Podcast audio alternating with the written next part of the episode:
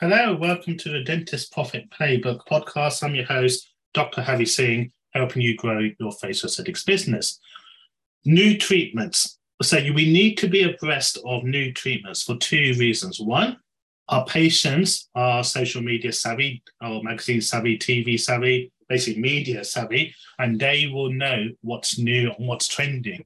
And you don't want to have egg on your face when they're asking, you haven't got a clue. So keep up with the trends.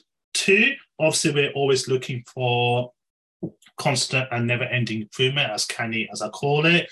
So we may want to be looking at different materials, techniques, procedures that may improve the results that we get from our patients. so you need to be aware of all these new treatments. There's numerous ways you can get resources, go to conferences, exhibitions, read trade magazines there. But obviously, just be careful. So a lot of these new treatments are old treatments um, hashed around, made up with a different name just for certain conditions to make a name for themselves there. So obviously get your clinical scientific hat on and see if it is going to make any difference to your business.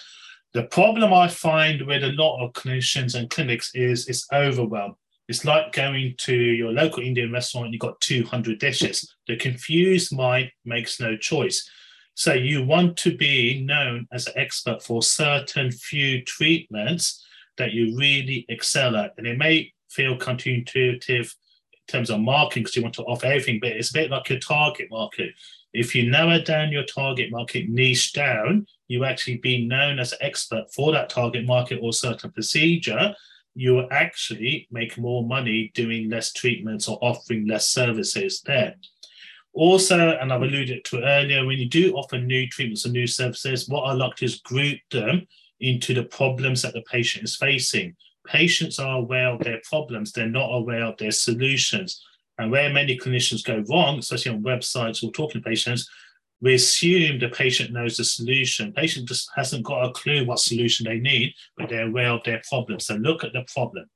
So if you are going to offer a new treatment, um, whether it's an injectable machine, I always like to research where people go wrong. They'll buy a new machine, offer new treatment, then market that to get new patients. And that's going to be quite a bit of a struggle. But if I know there's um, demand for a particular service, I'm going to be ahead up on other people. So what I would do is do a survey feedback form from your patients. Let's say you're looking to offer a um, let's say laser hair removal machine.